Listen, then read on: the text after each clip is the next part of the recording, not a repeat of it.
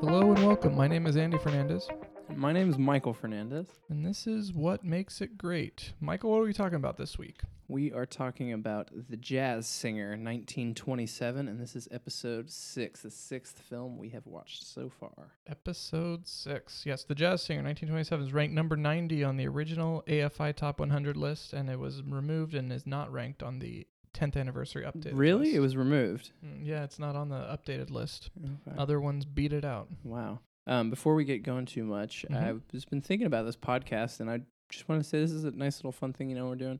Um, it's kind of like a book club. It is a book club. It's just a little book movie Is- club is we it- got going is on. a two person book club. yeah. Lots of ideas to pass back and forth here, but But still. maybe some of our listeners are watching along with us. yeah, that would be nice. Yeah, so maybe it is more than a two-person book club. Maybe it's a three-person book club. Yeah, we may have to get some other people in here to talk about some of these films in the uh, future. But okay, back to the jazz singer. 1927. You said number 90 on the original list, Number ninety. and then it fell off. Okay, yes, interesting. which makes sense because I think they added about ten to fifteen or something, or some new ones from the tenth anniversary list. So Uh-huh. you'd make it makes sense that the bottom ten or fifteen might fall off. Okay, yeah, that does make some sense. Um, okay, so let's talk about this film. Let's talk about when and where we watched it. Yes, uh, I rented it online and uh, watched it. Um, when did I watch it? Maybe over the weekend last week, I think. Yeah, so I um I watched it last weekend and it was not not terrible. There were parts of it that were very terrible. Um, but I'm curious to th- think uh, to hear about where you saw it when you watched it. Well, I'm really curious to hear now when you thought it was terrible. Well, okay, so I had actually seen this movie before. okay, I've never seen it before. So in high school, I rented this from the public library and watched it. Uh, I think me and I, th- I believe our sister Diana Uh huh. watched it. Um, we were because we had recently been watching Singing in the Rain a bunch, and this is a big plot point in the Singing in the Rain is when the jazz singer gets released. Talkies, yeah. hmm And so there was a lot of talk about it, and we are like, oh, let's let's go and watch the jazz singer. So we found it at the library. It was on VHS, Mm-hmm. and we uh, watched it. Okay. And I remember my first thought was like, this is the first movie. It's the first talkie. It's the first movie with talking in it. And I remember thinking, there's not much talking in this okay. um, when I first saw it in high school. And I was yeah. not impressed at all and thought it was not good. Uh-huh. I remember watching it when, when I first watched it when I was 16, 17, whatever it was. Yeah. And um, very different experience this time. Okay. Good. Um, very different experience this time, but um, that so that's kind of my my first introduction to the jazz singer was actually through the Singing in the Rain, Okay. um, and then watching it in high school once, not liking it, and then watching it again this time, and I will be sharing my thoughts throughout. But curious, Okay. what how did you watch the movie? So yeah, I had to rent it on Amazon. Um, I rented it like Monday. I think I rented it on Sunday. I yeah, this it. one's the been the hardest one to find Yeah. out of the of the early movies. It was it is you can rent it for streaming on Amazon, so it's not hard to find at all. But it was the first one we actually had to spend money on. Yeah. because the other ones were either in the public domain or if you have a public library account or a university account, you can sign up for a service called Canopy, which is a streaming service. hmm Um, and the movies were either in the public domain or on Canopy Yeah. up until this point, I believe. Yeah. So okay, so I watched this movie on Monday night. I rented it on Amazon, um, and it was like four bucks or something like that. And I watched it in one sitting. It's like an hour and thirty something minutes long. It's like ninety minutes or something. Mhm. Um, and I was, it was the first time I'd seen it. Um, let me see. The, you know, the only thing I'd really known about it was that it was the first talkie and that there was blackface in it. Um, and so it's like hard to go into a film, you know, with blackface and not like have some just like Right. n- negative bias already for it. Mhm. Um, but that being said, I actually enjoyed this movie. I really, I really liked it, and I think maybe it is also in, you know, what we've been doing. We've been watching these movies every week, Mhm. and so I'm in the mindset. It's not like I was watching Singing in the Rain, and then I was, you know, bored during summer, and I went and rented the movie at the library and came home with right. the first silent movie I'd watched, or not silent, but almost silent movie that I'd watched in a while. I was disappointed Mhm. this like I feel like the history that we got from the past five movies, and you know even in the last movie, whenever we had some sound, I got real excited. I think that seeing that and having that kind of perspective and Mhm. you know the historical context, it made the sound that was there very exciting and the talking that was there really cool. But I was still disappointed that there were still titles in this movie. Yes. Yeah. Um, and I actually share the exact same sentiments. Is that watching it in this way with the lead up of the movies we had watched and kind of understanding a little bit more of the historical context of this Uh-huh. movie made me appreciate it so much more and made Definitely. me enjoy it so much more. yes. It's uh, definitely with the sound and the singing, it seems much more modern mm-hmm. than a lot of the other movies that we have watched so far, Mm-hmm. um, with maybe the exception of the General or something. Yeah. Um, which it, the way that that the action in that movie and the comedy in that movie seems modern at times. Yeah. Um, this one, uh, with the s- the sound of the technology and the singing, just the pace of it and everything, seemed a lot more of like more um, easily digestible for our kind of tastes. Definitely. Yeah. Okay, so you want to get into a little bit of the background of the movie? Uh, sure. Okay. Um, basically, I think what's important to talk about is one of the. I like to talk about the key players and the key some key concepts. So I have one key player and one key concept to Okay. talk about with this movie. Uh, the key player is Al Jolson, who is the main actor in the movie. mm-hmm. Uh, he was uh, a one. He was a popular singer, and at the time of the movie, he was considered to be the most popular um, star in America because of this movie or because of other stuff? because of other stuff, because of his singing, his Broadway, like his okay. that kind of stuff. Uh, this so he was the most, he was the biggest star kind of in the country at the time, and so. Uh, it was a real big win to kind of have him in this movie. He um, was a singer who often performed in blackface, so this was kind of his thing that he did. Um, all the way up through the 50s, he would do this. You guys can't hear it, but I'm giving Andy a very confused and kind of upset look. Yeah. Uh, yes. He's quizzical. His brow is furrowed. Yeah, that's something Um, that he actually put on his resume that he's a frequent blackface This uh, is- performer. yeah, this is a thing that that uh, white Blackface, performers yeah, did minstrelsy, yeah. often, um, including um, I Love Lucy, the actor that plays Fred, the Fred and Ethel. Uh-huh. He was a vaudeville singer who performed in blackface when he was younger, and is actually the first person who sings that "Mammy" song at the end of the movie. He's the one that actor from L- I Love Lucy is the one that kind of popularized that song. Okay. Um, anyway, so Al Jolson, he's a Jewish born. He was a Jewish man born in Russia. Um, his father was a cantor. Okay. Um, so and the jazz singer is loosely based on Al Jolson. yeah, I was gonna say that's basically the plot of the movie. Yeah. He Okay. is he is a, a Jewish man. His, fa- He his didn't have to father do, is the like- cantor in the in the synagogue. Al Jolson didn't have anything to do with writing. Did he? Was he a part of the writing of this film or no? Uh, n- well, the writing of the film it w- the uh it's based on a play Okay. um that was not a musical. Okay. but the play is uh, the writer of the play saw Al Jolson perform and then created a play based on Al Jolson's life, loosely based on his life. Okay. Um, he was the inspiration for the play. He did not star in the play. Mm-hmm. Um, it was another man who th- was originally hired to star in The Jazz Singer, okay. um, but the movie was then turned into a musical to take advantage of the sound recording possibilities. Um, and he was then fired, and Al Jolson, who was the original inspiration for the story, was hired in his Cool. place. Um, like I said, he was arguably the biggest star in America before the movie came out.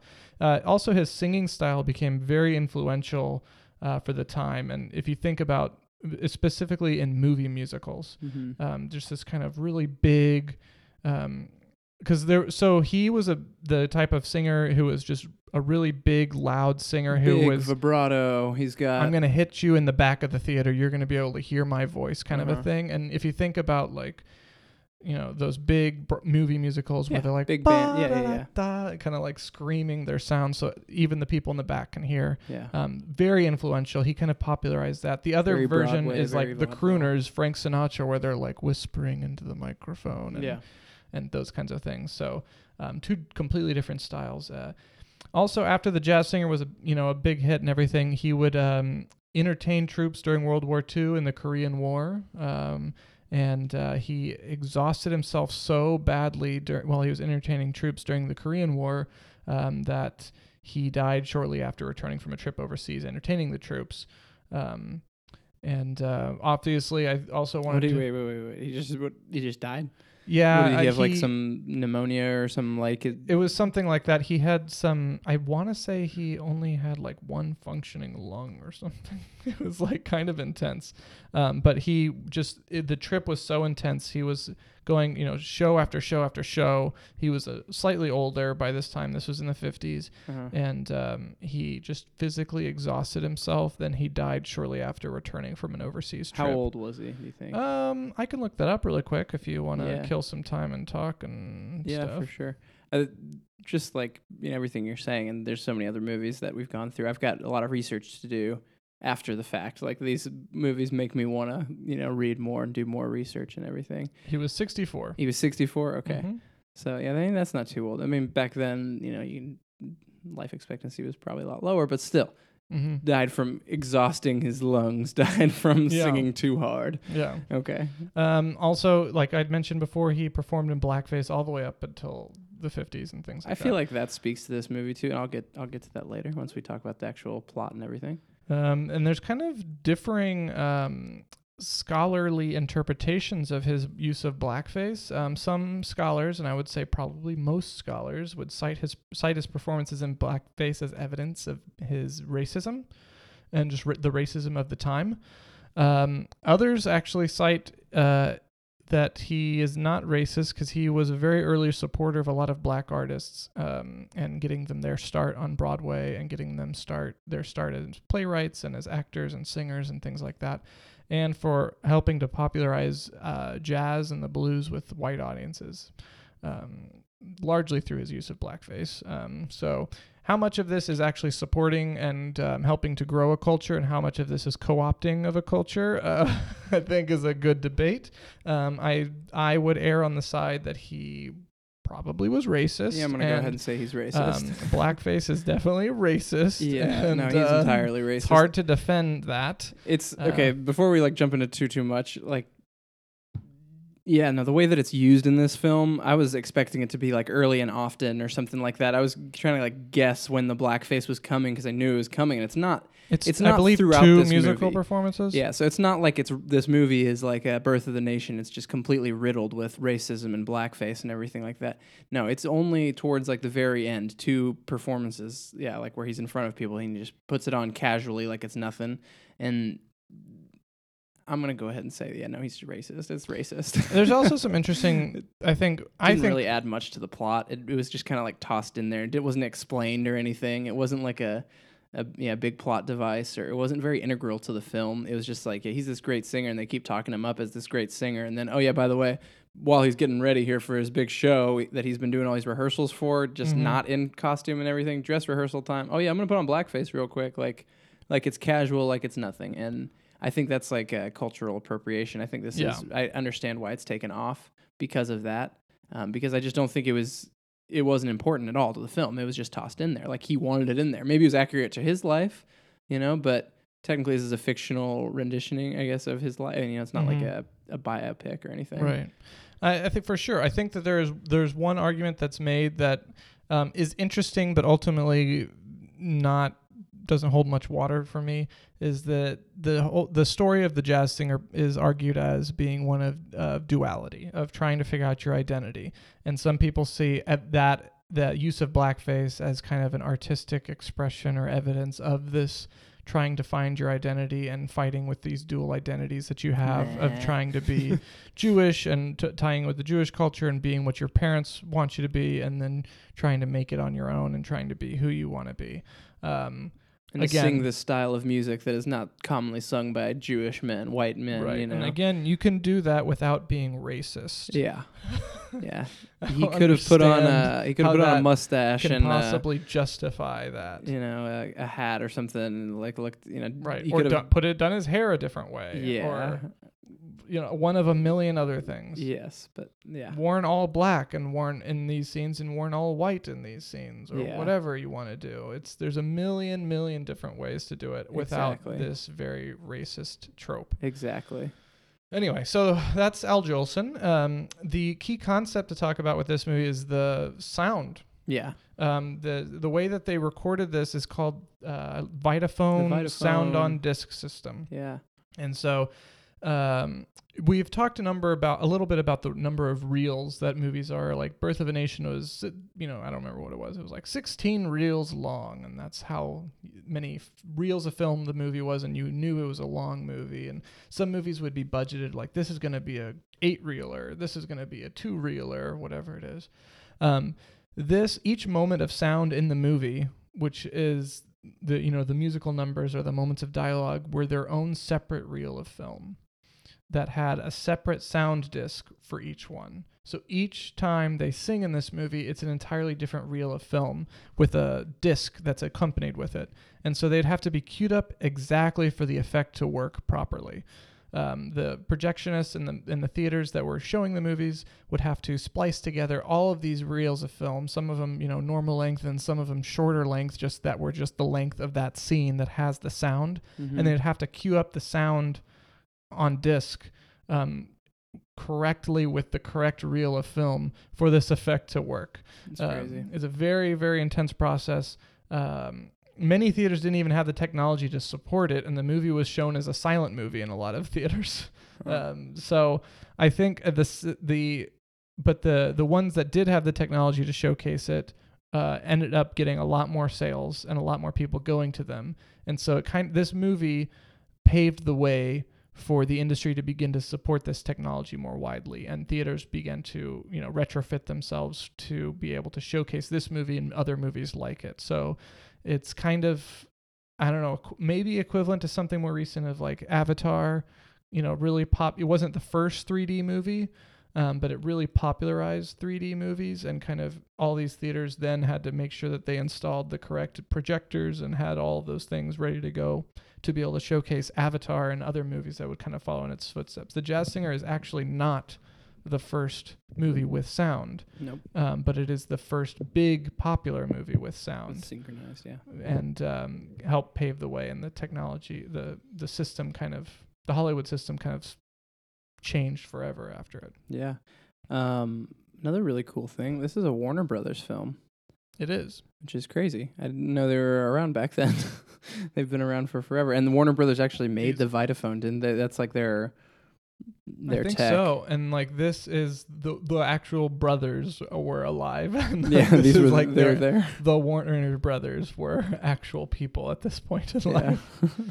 Um, all right, you want to get into the movie? yes, please. So yeah, we've talked about it's based on his life. Uh, he was wasn't originally set to star. I already told you all about that. Story. forget about that stuff. Let's get into the story. Um, so it starts off with this Jewish family in New York, Mhm. um, and it's got this little boy, and he's just. Uh, I honestly thought it was a little girl at first, but it's this little boy in this saloon, and he's singing a song, and uh, then you got this like. Oh no! It starts off with uh, the cantor singing, Mhm. and it's this uh, cantor in a synagogue, and he's Oh, singing some hilarious, stuff, yeah. like very operatic, very not really like you know entertaining, exciting Yeah, music. I mean, church music. church It's- music. yeah, it's, boring church music. yeah. I mean, regardless of your religion, it's boring church music. Right. Exactly. Um, and then it cuts away to this little kid, this little boy who's singing in a saloon, and he's singing more like poppy. I mean, poppy for the times, kind of weird music still, but um, he's singing these fun songs, and everybody's you know drinking and.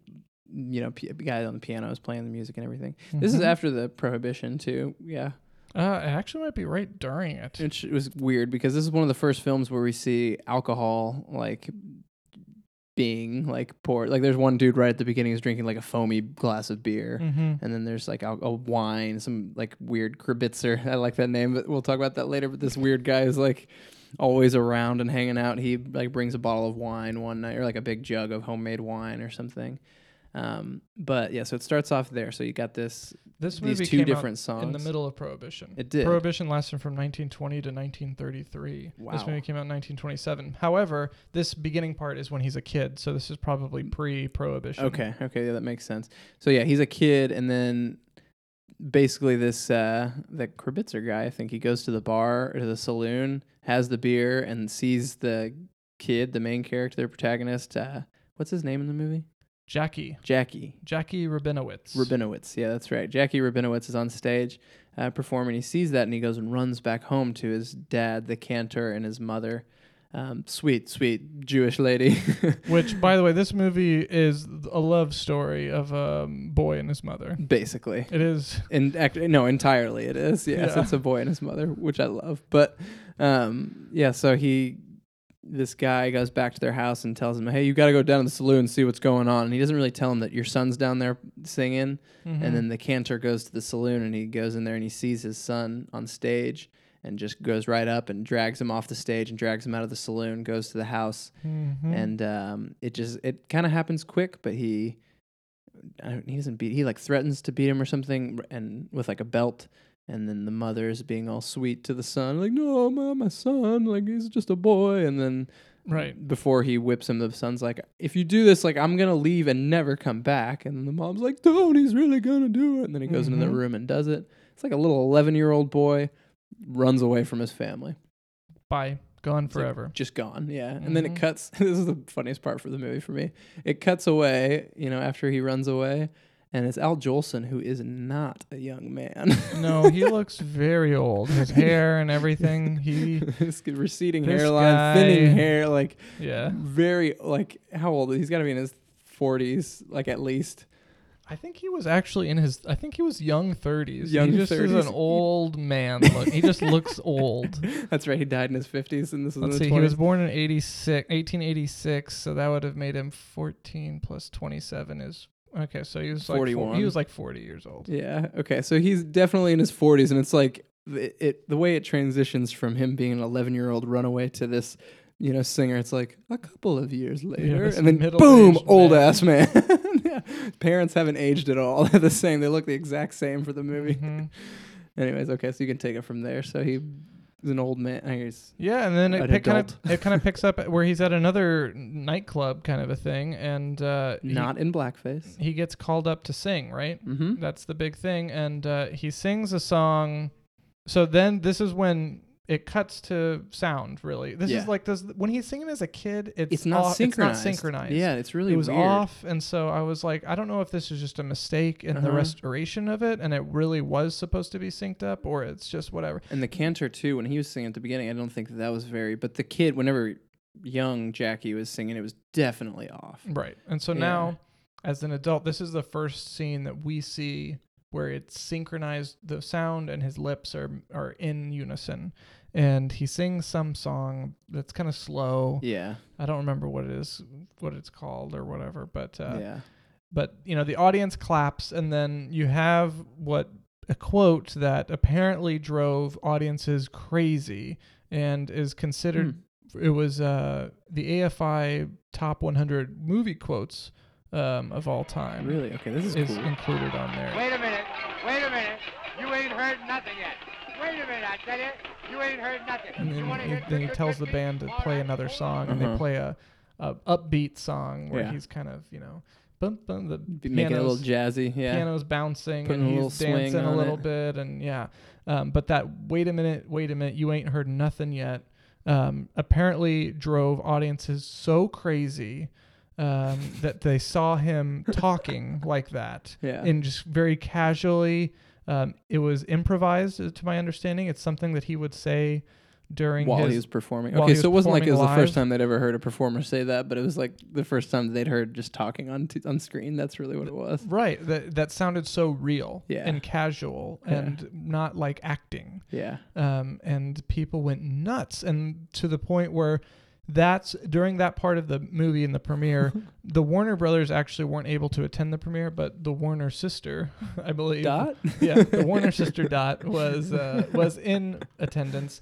and she said at that point that's when she knew that this was going to be a huge huge hit because Everyone reacted. everyone just went crazy at that That's kind of cool. and it's the 71st best quote of all time in movies Wow. according to the american film institute Okay, that's another list we need to be going through. If any of these quotes are coming up on here, that's a really cool Yeah. little thing we can need to add here. Um, but just you know, obviously how on the nose that quote is. You ain't heard nothing yet. It's so the double entendre kind of of the thing of like, all right, here we go. Like that you thought that was impressive. Now see this that I'm talking and now I'm going to go sing another song. It's going to be even more wild and crazy and upbeat Uh-huh. and have a lot more sound and movement going on. yeah, on. and there was talking in between the songs too. I remember he like went to a table or something, and like yeah, he Mhm. went and talked to his more casual conversation. That's cool. So that is the considered to be kind of like the one of the big scenes of the movie is when he says that line in between those two songs and goes into the next musical performance. The only line I recognized was the "mammy, Yeah, mammy" at at, the the, end, end. yeah. Yeah. which is which is so parodied everywhere. Everywhere, I mean, yeah. we used to watch an old Mickey Mouse cartoon where he gets splashed with mud and looks like he's Oh in blackface God. and starts saying "mammy." What? Um, wait, wait, which one was that? Is it scary, Yeah, it's in the Scary Tales tape that Oh my we used to. It's like a haunted house. It's like "mammy," but also mammy, reference? Mammy." Yeah, that's right. Yeah, oh and then gosh. There's a whole episode of The Simpsons that's parodying the jazz singer, where Krusty the Clown thinks is doesn't his dad is a rabbi, and uh, and he doesn't want him to be a comedian. Doesn't want him to be going to comedy and be a clown. And he's Uh-huh. like, I can't stand a son that, of mine that would be a clown. A, a jazz singer maybe, but not a clown or whatever. And it's like the whole plot of the episode is the jazz singer, and eventually, you know, they make up at the end. yeah, But uh, it's a good episode of the, of the Simpsons, early episode of the Simpsons. probably so he does, two or uh, something. Okay, one of the earlier ones. I mean, it makes sense. One Anyway, of the earlier films. Anyways, back back, to to, the the, story. so yeah, he does the first two songs and has that big line, and then after that, yeah. th- does he meet the girl at that? She's at the performance, and so she's super impressed by the performance and ends up getting him a job. I Um, forget what her name is. Uh, her character. She's a dancer. We don't really know that. All we know at this point is that she's a performer of some sort. I thought she was another Mary singer. Dale Mary Dale. is the character's That's name. right. The actress is May McAvoy. That's right. Um, yeah, and so they get he gets placed on a on a show with her. Oh, and he, he sends a letter back to his mom. This is like the little love story with him and his mom. He sends a letter back to his mom Mhm. uh, that the Kribitzer guy. So there's a lot of fun Jewish words, like Yiddish words in this Mhm, movie. mhm. Um, and uh, it was like shiksa. I had to ask somebody at work, and that's like a non-Jewish woman. Yes. And then I forget a goy or something. Like it's a non-Jewish boy or something Mm. like that.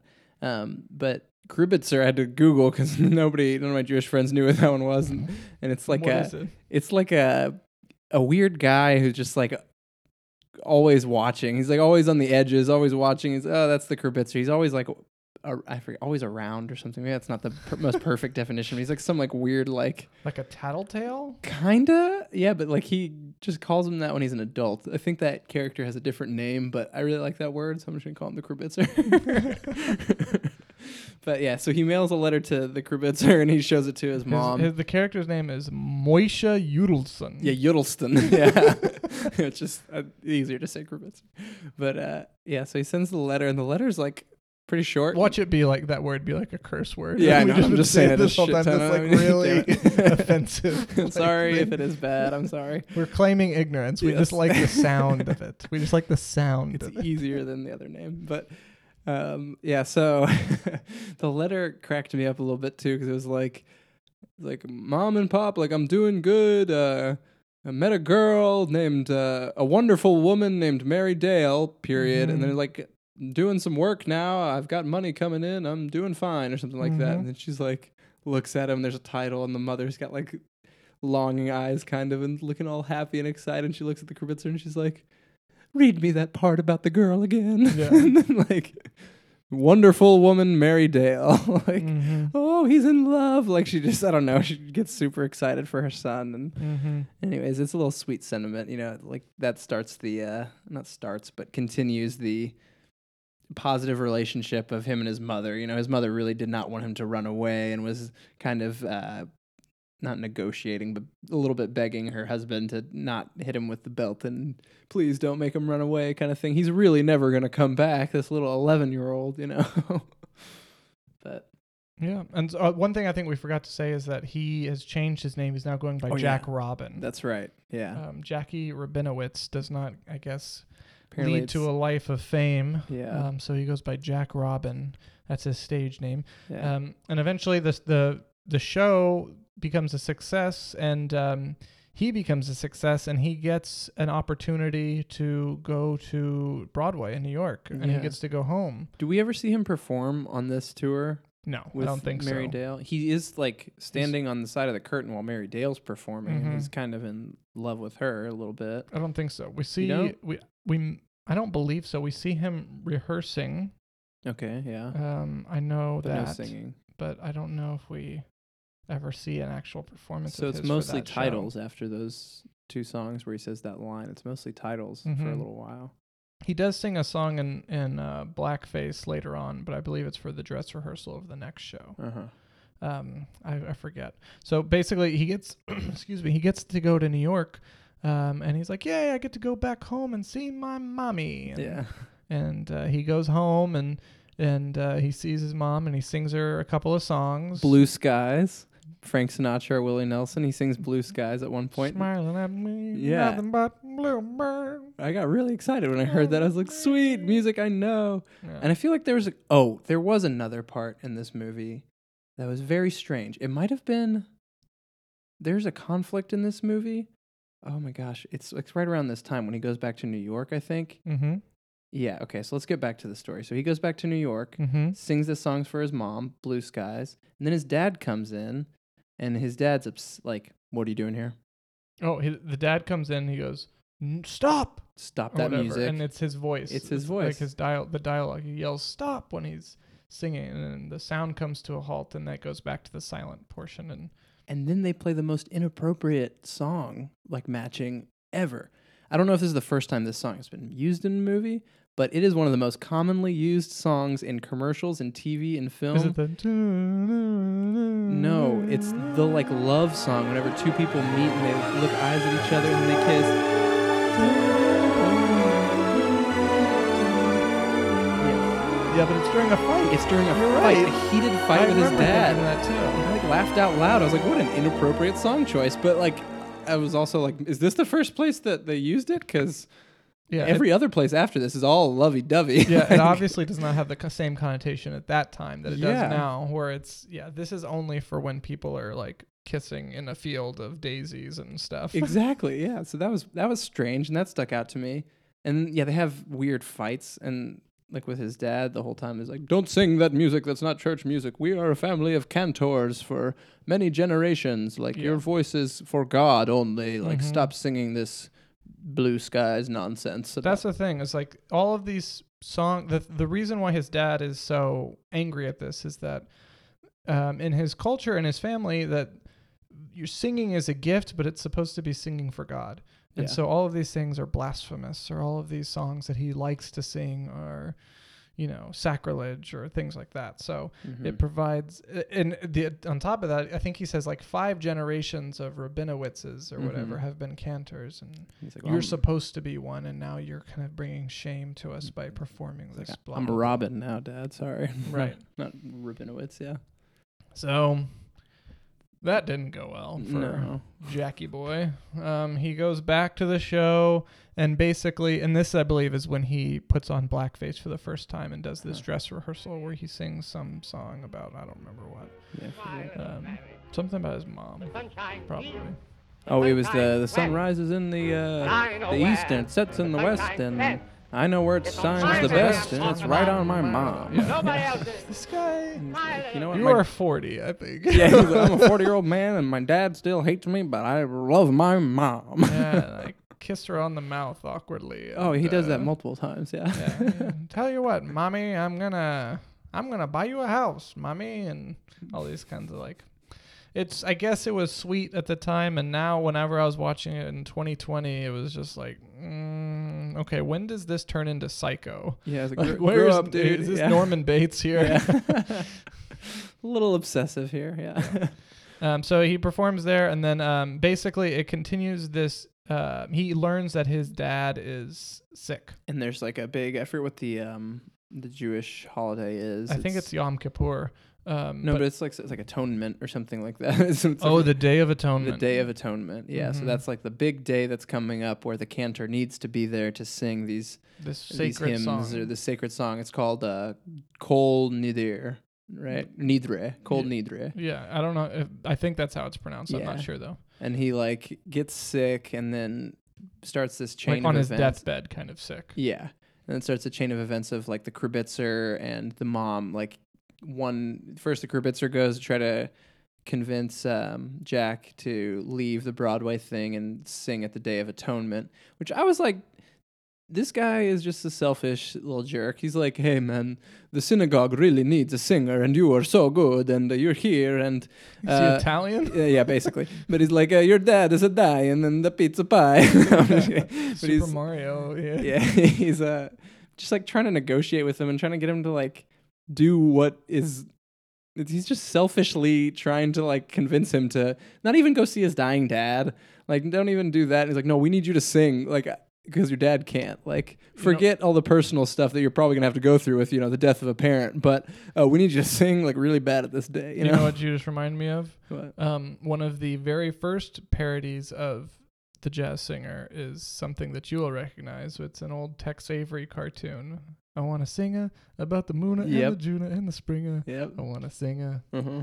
And then at the end he's like, "Go on and sing a about the moon." and-" Yeah, Yeah. that's the jo- story of the jazz singer too. That is, um, yeah. It's based on that too. But all this time he's like, he needs to sing. He needs to go on and sing. That just like I want to sing. A. Yeah.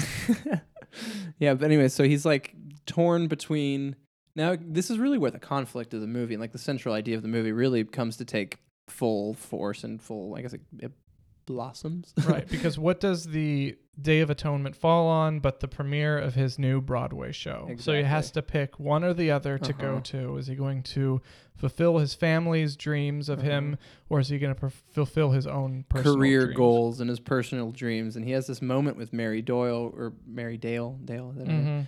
and uh she's like just talking to him he's like is anything more important than your career and he like looks at her and he's like no yeah he's pretty decided that he's going to go for his career he's been working on this for his whole life his family his father has rejected him twice he's, He's going like- to do this And he tells me he's like, God gave me this voice. Like this is what this is where I am right now. Like I wouldn't be doing this if God didn't want me to do this. So, like this is how I'm gonna use it. Like makes sense, you know. Like good for him. Good for him Mhm. going for his career.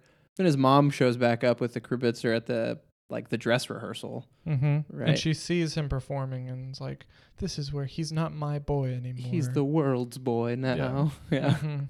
Because she saw his talent and his love and his performance. Uh, but I think she goes back and tells his dying dad on the deathbed there that like he's not our boy anymore. And then Mhm. then Jack comes back and talks to his dad for a second, I think. While he's on his deathbed, I believe so. Yeah. And then his dad's not dead yet, but then Jack somehow he decides to I forget how they negotiate it. But there's some like Mary and then the show producer or whatever. They come to his parents' house where he is and his dad's like on his deathbed in the next Mhm. room. And they somehow come to an agreement. Well, Jack he can't decide, and he says like you know he's having. You know, do I what do I do? He doesn't know, and and he's like I haven't even sung this Kol Nidra song since I was young, and I don't even know the words. Uh, yeah, and and the producer is like, "You're a jazz singer at heart. You're not this or whatever." And uh, so he's, we don't even see his decision He and what he makes. yeah. Um, but we do c- cut to opening night of the show on Broadway. The audience is there. It's a packed house. Everyone's excited, and the producer comes out and says that there's not going to be a performance that night. Yeah. And um, and then it cuts to uh, the synagogue, and there he is perform in his father's place, performing the Yeah. the uh, Kol. Nidra or whatever for the Day of Atonement at the synagogue, and He did sound good. I mean, uh, regardless Mhm. and of it the is song, him singing. It's him singing. Yeah, he's got really good vibrato and um, what you calls it's the Kribitzer's like just like his father. His he's got tears in his voice or something like that. He's got crying in his voice or something like that.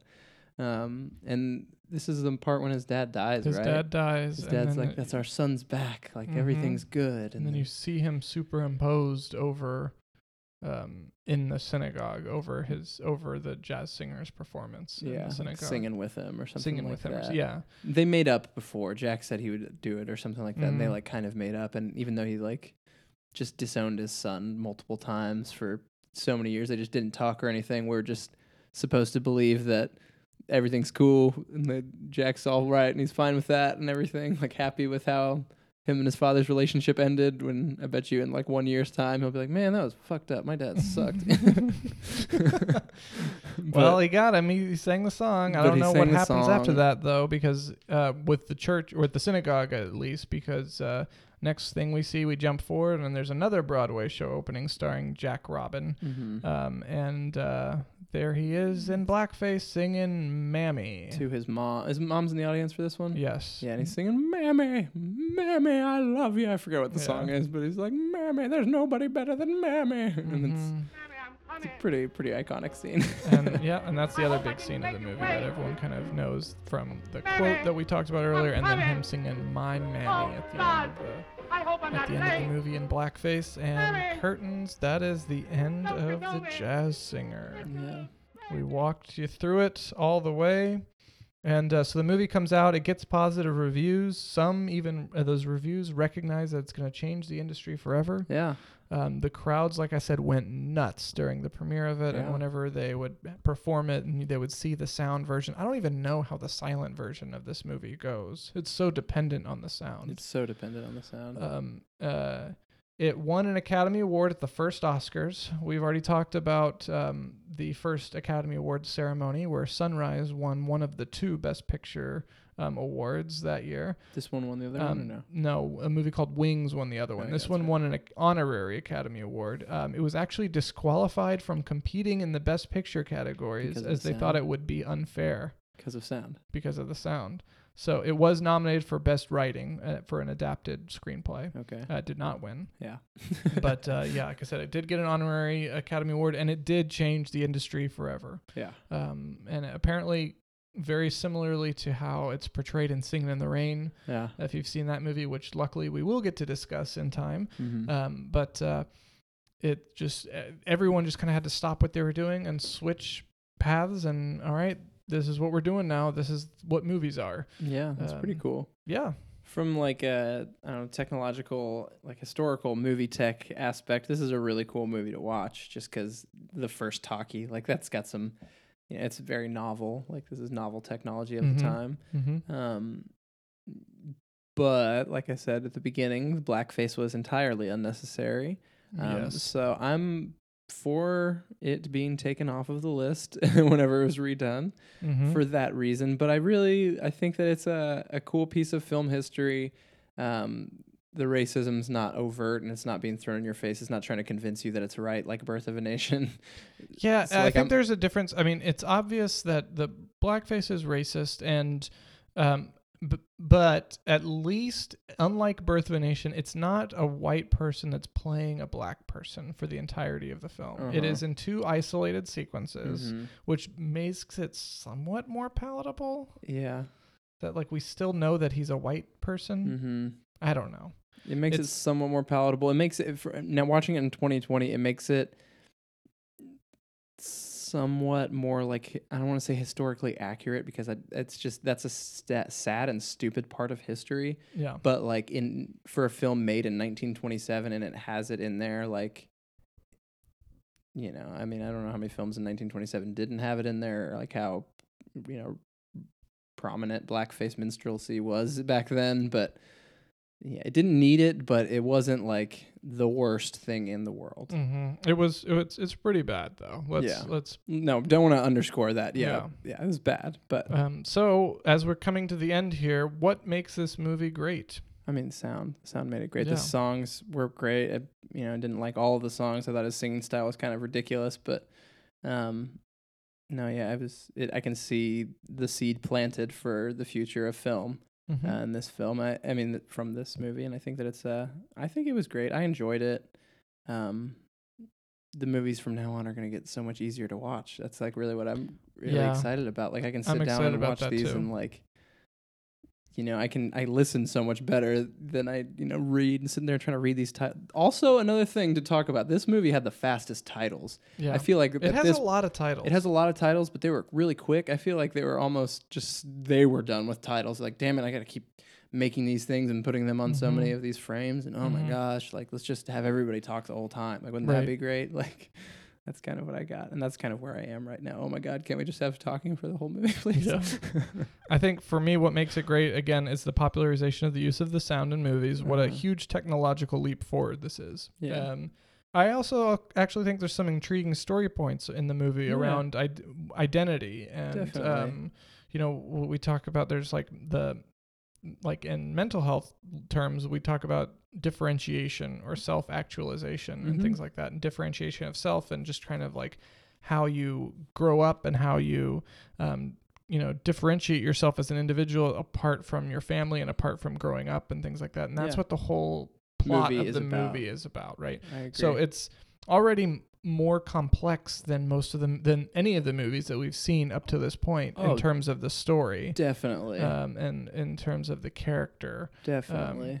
So, and I think that the sound has a lot to do with that. Once you open up this whole technology space of being able to have sound and have it, have dialogue, you're able to have deeper characters. Yep, You're able to explore things a little bit more deeply than you would without it. I agree. And so I think this is the first little glimpse or taste of it that we're getting to see. Like, oh, it's not just a gimmick. It it enables the story and the characters to go that much deeper. Yeah, And so I think that's what makes it great for me. Um, obviously, Yeah. the racism is a big detraction. I am also for removing it from the list. Uh-huh. Um, eh, I do think that it's a very interesting from historical, cultural standpoint about this is a big watershed moment in movie history, especially Mhm. in American movie history, and uh, for that it should be um, well regarded. Yeah, I agree. I mean, unlike Birth of a Nation, I don't recommend that movie to anyone ever. Right. Um, this one I do. I mean, if you're you know interested in film history and like this is this is not that bad. It's entertaining. It's a little easier to stomach than Birth of a Nation. So much easier to stomach and yeah, the story. I like that what you were saying about the storytelling. It's definitely yeah more psychological. I don't know. Maybe it's just the content isn't really applicable today. You know, having this old man in love with his mom and just yeah. you know like uh the the fighting and stuff between his dad like i would have you know hoped that would have played out a little bit more Mm-hmm. you know another thing i was doing when i was watching this movie sorry i know we're trying to wrap up here but while i was watching this movie i was kind of like okay so how's blackface coming into this like Yeah. was- Buckle up. I'm ready. Yeah, I'm was- ready for this. I'm ready. I was like, oh, so his dad's gonna not want him. He came back and his dad's like, you can't sing that stuff, and he's like, oh, I can't, but me and Blackface can. He's never gonna know about it. I thought he was gonna try to like subvert his dad's, Right. you know. That- uh, yeah. Like, like, you could with the time frame, you could easily seeing that go this kind of movie going that direction. Yeah, but it didn't. It just like threw it in at the end, like it was, what's his face, Al Jolson's own little thing he wanted to do. Yeah. Um, but no, yeah, I, I enjoy this movie. I think it, it is a good movie. Um, but it shouldn't be on the list anymore. I agree. So that is the Jazz Singer, and that's been our discussion on the Jazz Singer. Mhm. Um, if you're interested in watching along, we like we said, we both rented it from Amazon Prime. You could probably pick it up from uh, your local library or something as well. Yeah. Um, but uh, that's been the Jazz Singer. Next week we have Something we jump into the, racist, the something less 30s. racist, something less racist. it's hopefully less racist. Um, it is uh, another war movie. We're watching Okay. All Quiet on the Western Front from 1930. It is on the original list. It was ranked number 54, and then it was not ranked on the 10th anniversary Whoa, list. that's a big drop. it is a big drop, but uh, it came out in 1930, so we have left the 20s behind. Thank goodness. Goodbye to the 20s, and watch us next or listen next week as we enter into the 30s. We're talking about All Quiet on the Western Front. My name is Andy Fernandez. My name is Michael Fernandez. Thank you guys so much for joining us, and we'll see you next week. on what makes it great.